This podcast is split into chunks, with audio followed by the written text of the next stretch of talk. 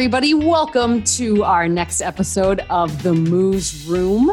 Uh, it is my pleasure to welcome back one of our OG3, Dr. Joe Armstrong. Uh, and Joe, you have some pretty exciting news. Yeah, absolutely. We had our first kid last week uh, on Thursday. Yay! And yeah, little guy is here. He's healthy. Mom's healthy. So everything's going You're- well. You're talking about a human, not a goat, right? No, no, not, a, not an animal, uh, an actual baby person. His name is Lochlan, L O C H L A N. And yeah, everything's going great, like I said. So no complaints here. He's sleeping well and, you know, as well as you can expect. I'm still still short on sleep, but everything's going well. Good. Well, we are so excited to welcome Lochlan into the Moos Room family. So once we get that merch going, we'll get him a onesie. Don't worry. Oh, perfect. That would be great.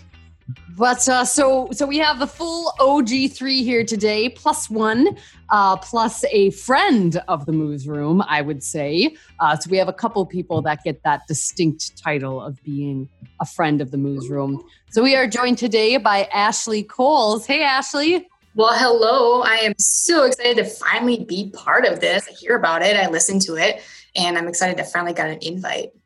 Yes, well, we are so excited to have you. So, Ashley, why don't you fill us in a little bit on what you do, uh, maybe what you've done in the past slightly, um, and then we can get going.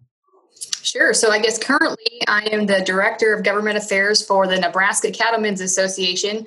Previous to this, uh, I worked as the Executive Director for the Cattlemen's Association in the state of Minnesota. So, I do a lot of the same things in regards to uh, politics and policy and things that um, circle around the beef industry, um, both within the state, but also on the federal level as well. Well, that must be a big job. There, there's a couple cattlemen in Nebraska, right? Oh, there's just a few, yeah, but the but the uh, I guess independent spirit of the cattleman is is pretty much the same no matter what state you're in. Before we really dive into it, we have two incredibly important questions for you. And I don't think we pre warned you, so we'll see how you do on the fly with these. Yikes! Okay. So, question one What is your favorite breed of dairy cattle? favorite breed of dairy cattle. Oh, um, well, that's a question I have not had for some time. Um, and I don't. I, I think you guys know, like in a previous, life, I was a dairy princess, so I also feel like I, I fit Yeah. this group because of that. Man, I would have to say brown Swiss because I've owned brown Swiss cattle. Show this Hmm. Um, yeah, brown Swiss. I believe That it's is our the- first brown Swiss, isn't it, Joe? Yeah, that is the first vote for Brown Swiss. Uh, so that brings it. Did you guys ask Mike last week? We did, and his favorite dairy breed was Dutch Belted. Uh, who would have guessed that he just decided that it would have to be Dutch belted and agree with them? I don't, I don't know. Hmm, Oh, yes, that's the first vote for Brown Swiss. yeah, Yay. I'm So that it brings- this long. I know. And, you know, and despite what everyone thinks, they do not actually produce chocolate milk. But Mhm. that is my favorite thing to try to convince people uh, who have not been around dairy cattle. And sometimes it works. It's pretty funny. well, Joe, you're just kind of mean like that, aren't you? I, I know, but that brings the total to two for Jersey, two for Holstein, two for Dutch belted somehow, one for Normandy, and one for Brown Swiss. Two for Dutch belted. That's surprising. That's Super amazing. surprising. That's a comeback I'm smelling. The next important question favorite breed of beef cattle? Oh, definitely Black Angus. I mean, our family has Black Angus cattle. They are, they are the business breed with their maternal traits and the superior meat quality. Seems a little biased to me. I yeah.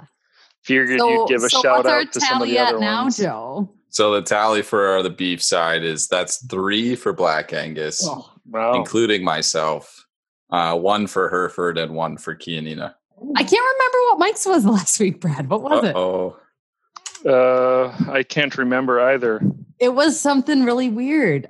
weirder than I- Chianina. I thought he was going to agree with me again, and he didn't. It so I was not gonna- Emily will text him now. Hopefully, we'll get an update by the end of the show. That's very important information because Stay the tuned. tally, the tally needs to be up up to date. Those were easy questions. I'm nervous. I thought they were going to be more difficult than that. Oh no way! Well, that no. is a difficult Now question because you didn't you you didn't answer the way you should have. Oh, sorry, Brad. Brad's a Hereford guy, if you didn't know. So Well, I would say if I had to pick a close second, maybe not close, but a second, it would probably be Hereford. I mean, Maybe not close. It wouldn't be keys. I'm hurt. We we support all breeds. We support all breeds. yeah, we just Yeah. we, we like money. However you can make money, that's the way to go. Yeah, I typically with Black Angus cattle, so we're good. Yeah, I just like the ones that are pretty. We have Ashley on. We're going to talk about a very exciting topic, a somewhat polarizing topic, I think, and that is sustainability in beef cattle. Before I get to that, I just heard back from Mike, and duh, remember Brad? Brahman. Oh yes, Brahman. Yeah, yeah, yeah. Ramen. That's right. Yeah, What he is he really doing? swung for the fences on that one. He's Really? li- living in Minnesota and he likes ramen. Huh. That's hmm. All right, I'll I'll write it down. Yeah, whatever, I guess. Anyways, circling back, today we're talking about beef sustainability. It can be a tricky topic, a controversial topic. First question about sustainability. I had to write a one page essay about this my first day of sustainability class in college. Ugh. What is sustainability? I think that's a buzzword we hear a lot, and everybody, everybody thinks of something totally different when they hear it. So I pose that question to all of you to start, and let's try to keep answers short, like 30 seconds if we can. So, uh, since he just gave the biggest eye roll, we're going to have Bradley go first. Sustainability to me it means many different things. It's being resilient and producing a product in the most environmentally capable manner. All right, very good. Dr. Armstrong? Yeah, I mean, I don't have much different to add to that. It's it's very much about efficiency and using your resources as efficient as possible.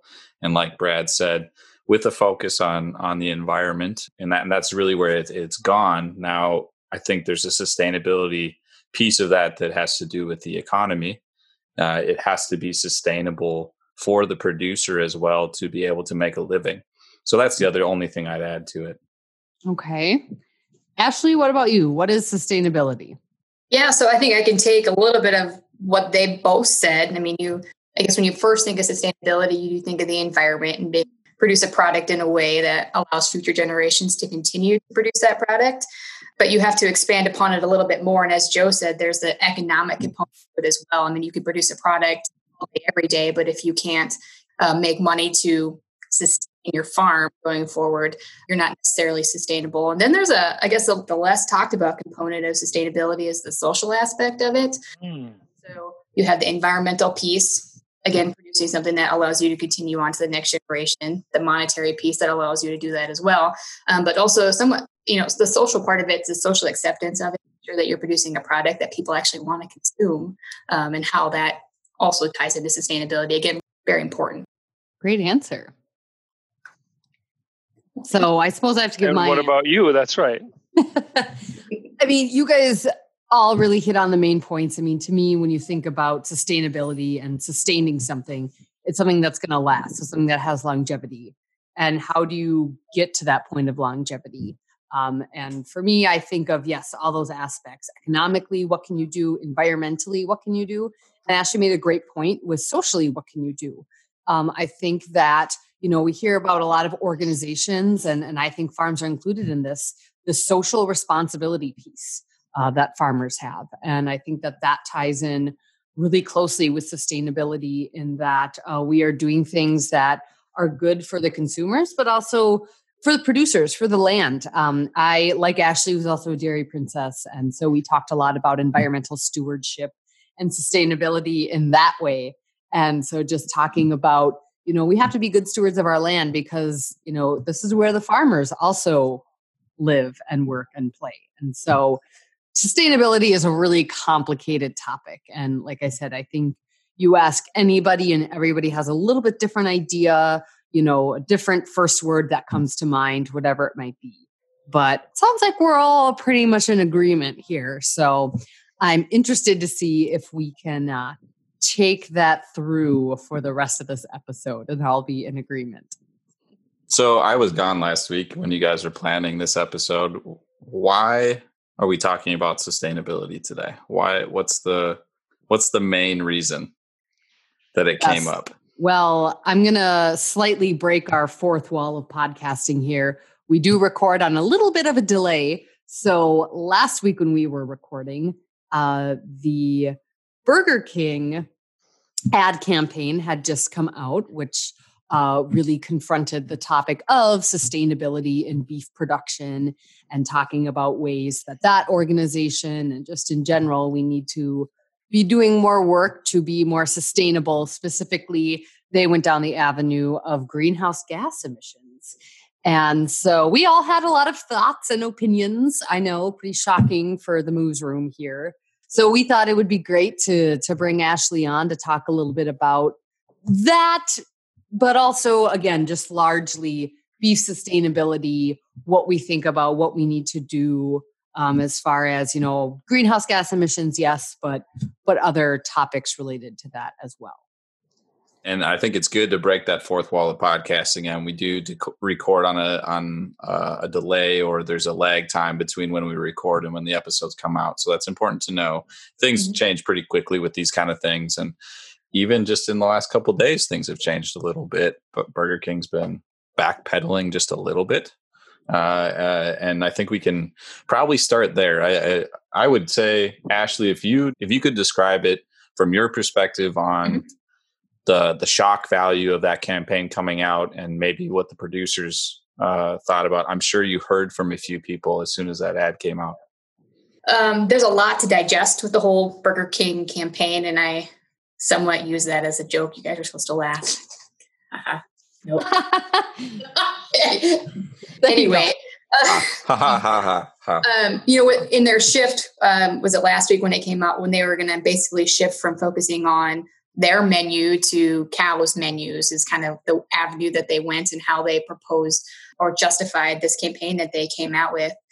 But the thing I think that was the most offensive um, in regards to their campaign for for cattlemen or for folks in agriculture is a way that they made light of like cow farts, right? So it's kind of like they took a page from what AOC um, and her dialogue with the Green New Deal um, and made a video out of it. Um, and the frustrating part for those of us in the beef industry or agriculture is that you know it's it's scientifically incorrect. So do cattle contribute to greenhouse gases? They do. Um, but if you look at the scheme of things, according to the EPA, it's less than 2% of all greenhouse gas emissions um, within the United States. And so uh, when you look at the, the cow's biology, and I'm not the doctor here, I know we have Mr. Bradley J. Heins, who is that doctor. Oh, I guess you too, Joe.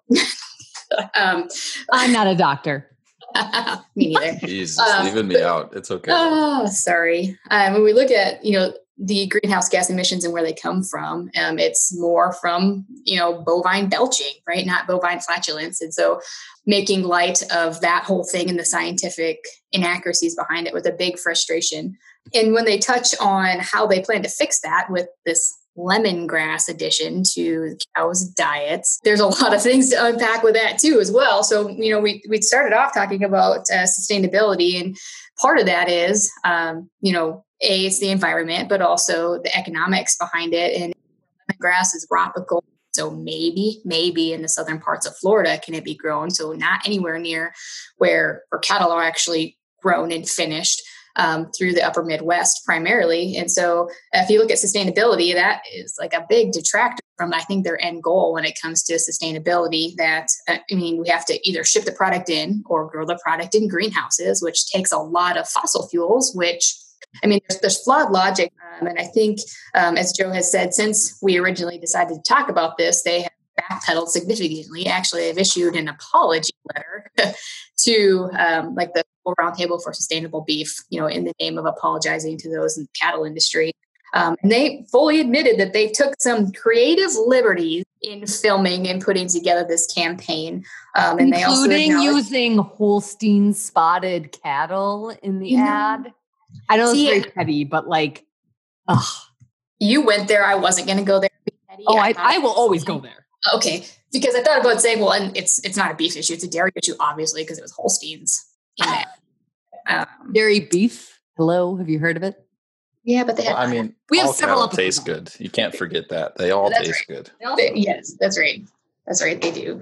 Um, so, I mean, they they took creative liberties um, and how it uh, could potentially have been misleading to some of their guests and they have adjusted some of their marketing materials accordingly to downplay farts and have a more serious tone according to their apology letter. So um, but the damage is done. One thing that you would think of from a scientific standpoint you know oh i uh, know where he's going with this. is uh, you know if you look at the research there's uh, an inconclusive study in davis that determined that lemongrass maybe maybe didn't work. And then the other mexican study that they used was uh, not published. So you, are sort of basing possibly basing your whole marketing campaign off of something that may or may not work uh, which what sort of that? Speculation? Speculation. Conjecture, conjecture. Uh, so it sort of inflamed a lot of the research group in the united states and other places because you know you're basing marketing off of something that may or may not work which can be for any product, but that's really what got some people going too. And let me just slide in and say that's why we at the Moos Room took issue with it because as University of Minnesota Extension, we're really focused on research-based information. And I, I know we did an episode on on beef environment sustainability back in episode four, so you can go back and listen to that to get a lot of the numbers we're talking about. But I mean that that's one of the main things that we've talked about in the past is the first way you can tell if a source is even credible to start with is are they talking about farts or are they talking about about eructation or belching? And if they're talking about cow farts you automatically know that they're probably not credible uh, because like ashley said it's not where most of the methane comes from. So i i just was absolutely astounded that they took that liberty without even looking at it any further than that we want to give a shout out to Frank Mitloehner at the University of California, Davis. He is an air quality extension specialist uh, there at, in the Department of Animal Science. And big shout out to him. He really came at this hard and got in touch with Burger King, really was on the front lines and is now working with them to kind of help fix the things that were incorrect with their their advertising campaign. So just just a big shout out to, from the Moos Room to, to Frank. I don't know if you guys all know or anybody listening knows, but I'm a habitually cup half full person and try to feel like, hey, what's the good? What's the good that comes out of this? And that you hit it right on the head. I mean, it's it's started dialogue and conversation amongst folks about what what is actually fact, and it has allowed um, the really good work that they're doing there to to be more socialized with folks um, within agriculture, but also outside of agriculture. So there's there's a, there's a silver lining, right? And I think maybe you might not agree with me, but I think the good things that come about this as well is for each farmer or producer to actually look at their operation and see how they can improve that, you know, because there's always room for improvement in the beef sector, dairy sector, whatever, for from a sustainability standpoint. So maybe the idea is to do that as well. Yeah, and I, I, won't disagree with you, Brad. And I actually think that uh, the attitude of continuous improvement, at least amongst those in the beef industry, is already there. And we've been talking about beef sustainability for quite some time, and there's been some folks that come and talk to you know all of our various industry groups about it. Um, and for the most part, they do embrace components of beef sustainability, right? But there's um, there's always the folks who are like we've always done it this way and we're going to keep doing it this way. So our i think our biggest challenge is and maybe it's a call to those people that uh, you know it's okay to maybe deviate from the way it's always done if in the name of being able to sustainably produce beef in the future and not just the environmental side of things but the economic side of things. And i want to i want to see how your take on this ashley. I I've been really pushing hard whenever I talk to any of our producers in Minnesota here. This is not a time to point fingers at other industries or to try to point out the the things that are wrong or the bigger contributions from everybody else. I think that's all important information, but it's really a time to highlight how good a job the beef in, beef industry does, especially in the United States, and how efficient we are and how little we contribute. And I, I want to avoid any negativity towards other industries. I think is that the right way to go?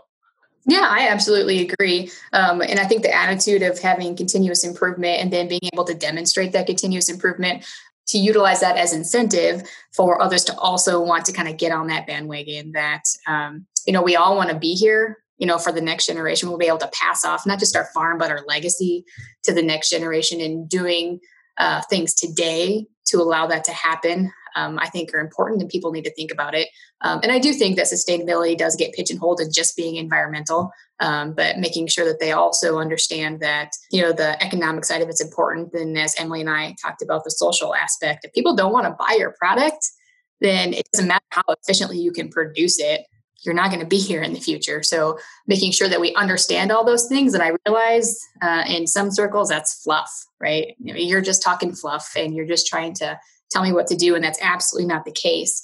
Um, it's just making sure we have the conversation that people understand that we need to acknowledge that our consumers, you know, want to make sure that we're doing the right thing and we want to do the right thing for them. I think that's a great point, Ashley, and and tying a little bit more into that social piece too and what Joe was saying about yes, I mean, I think it's pretty natural human behavior to get kind of defensive or try to go, mm-hmm. well, we only contribute this much. Look at how much they contribute. Versus, like you said right off the bat, Ashley, you go, is there greenhouse gas production from cattle production? Yeah. Yeah, there is. And I think that that's what people would rather hear is us going, yep, this is happening and we know that. And here's what we are doing to address it instead of going, well, you know, the, the cars, they're so much worse than us. because you know what? Yeah, but then that's, you know, automobile makers, that's their issue, right? We gotta we gotta deal with our own crap, I think, before we can worry about uh, what others are doing. And yeah, I think that that ties to those other parts of sustainability. So Ashley uh, like Emily g- gave us an introduction, uh, has been a friend of the Moos Room, has been a personal friend of the three of us for a while. And one of the reasons we wanted to have her on is we wanted to have an excuse to get a behind the scenes look at, you know, what happens from someone in in Ashley's position or someone who's in a similar position when something like this happens. Like, just take us through you know the the 24 to 48 hours after after something like this happens. Uh, when do you just turn your phone off because it doesn't stop ringing? That kind of thing. Yeah so i mean i was sitting in the office and when initially you know burger king first tweeted out this video and, and kind of what they were um, intending to do with this you know inconclusive research. And you know that's when your phone starts dinging because people are either tagging you in a tweet or sending you a text message that they're like, hey, this is happening and we need to address this and head it off at the pass. And so, um, you know, the first thing I did is I had to watch the video and did some uh, reading on Burger King's website to really see what they were trying to accomplish. And, you know, talking to members who want to be able to address some folks who they either may be friends or family that say, hey, you know, this isn't all necessarily factual.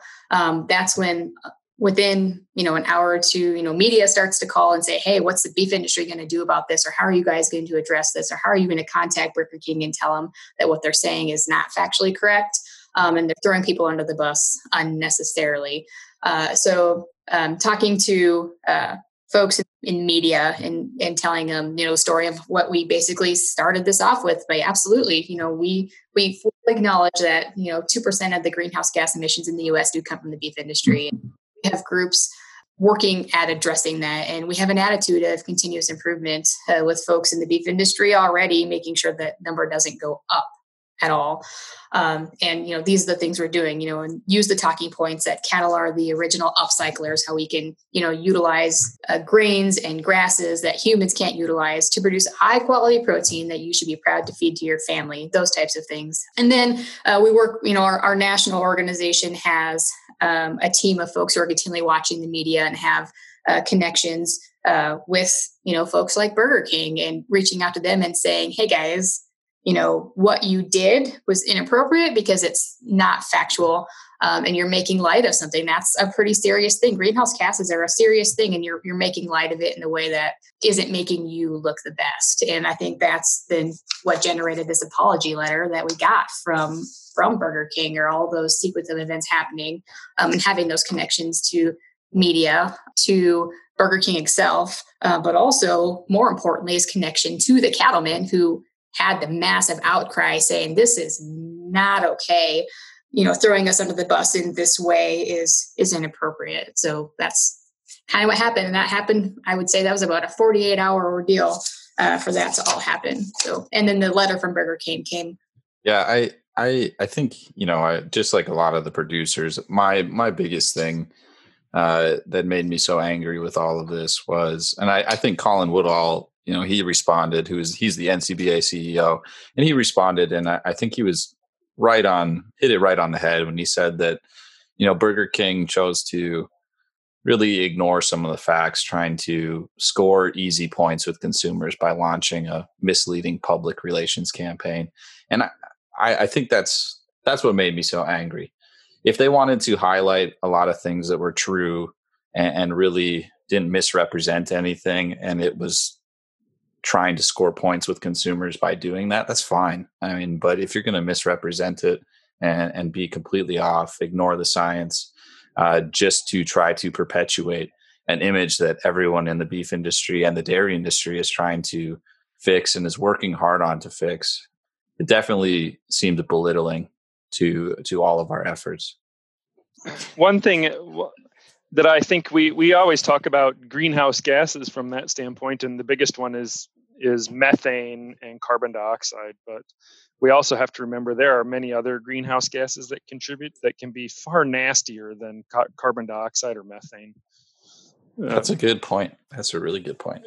Just to throw that in there, you know, you you think about it even from because I work in pasture-based uh, production, and nitrous oxide in a pasture-based system is probably worse than uh, methane or carbon dioxide. So you have to, you know, I think we sort of gloss over a lot of these things and it always gets blamed on methane. Uh, there are some other ones that uh, we need to be more cognizant of as well. If somebody wants to learn more, and maybe none of us have this answer at hand right now, but if someone wants to learn more, where can they go? what what can they Not do? Burger King's website. Not yet. Not yet. Hopefully they'll come around. Where where do you think where can they go, Ashley? So there's a few different places. So there is uh, two different groups. One of them is called the U.S. Roundtable for Sustainable Beef. Um, they have a lot of information on their website about some of the efforts, research efforts, I guess, that have gone into place to help identify where the beef industry can be more sustainable, whether that's environment, economic, or socially. Um, there's a U.S. roundtable uh, for sustainable beef where they can do the same thing. Um, so you could go to those organizations' website to find information. Um, I will say this with a caveat: there are a lot of cattle industry members who may not agree with everything they have on there, and it's when you talk about those two organizations, it can be polarizing. So if you choose not to go there, um, I would say uh, you could look at university research as well as to be sustainability, or you could go to uh, you know the industry organizations like USFRA, US Farmers and Ranchers Alliance website. Um, they have a lot of really interesting content there as well, uh, where they talk to actually farmers and ranchers across the country to talk about what they're doing uh, in regards to sustainability for their specific industries. And Extension just hired somebody to work um, in climate change outreach and education. So we can maybe have her on an episode in the future. That would be fun yeah, if if she's willing to be on, that would be a great person to talk to. Um, hopefully, we can get reach out and get some collaboration going. This is a a perfect excuse to do that.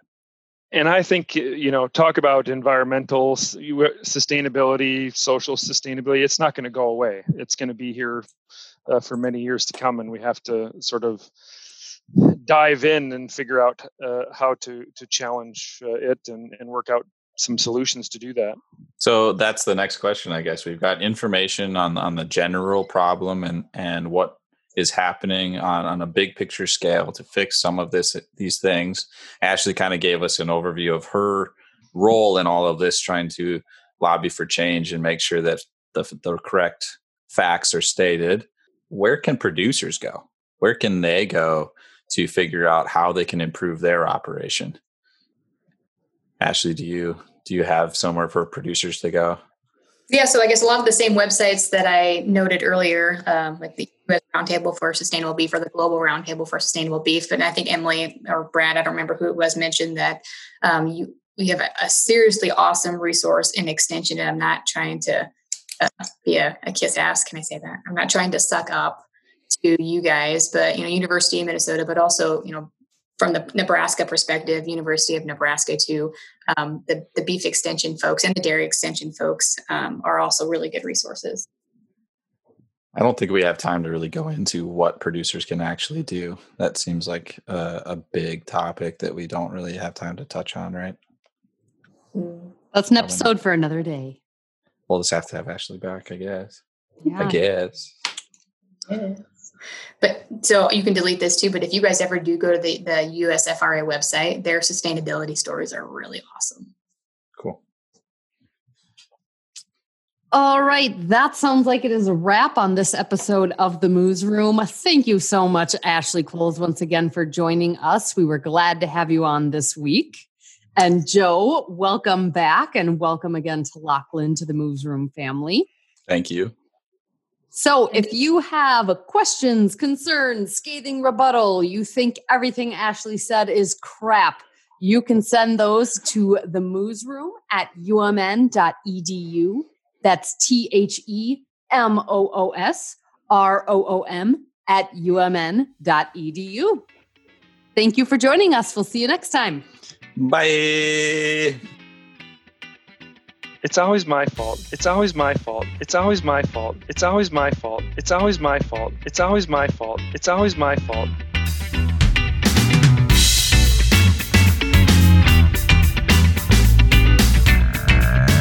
Ooh.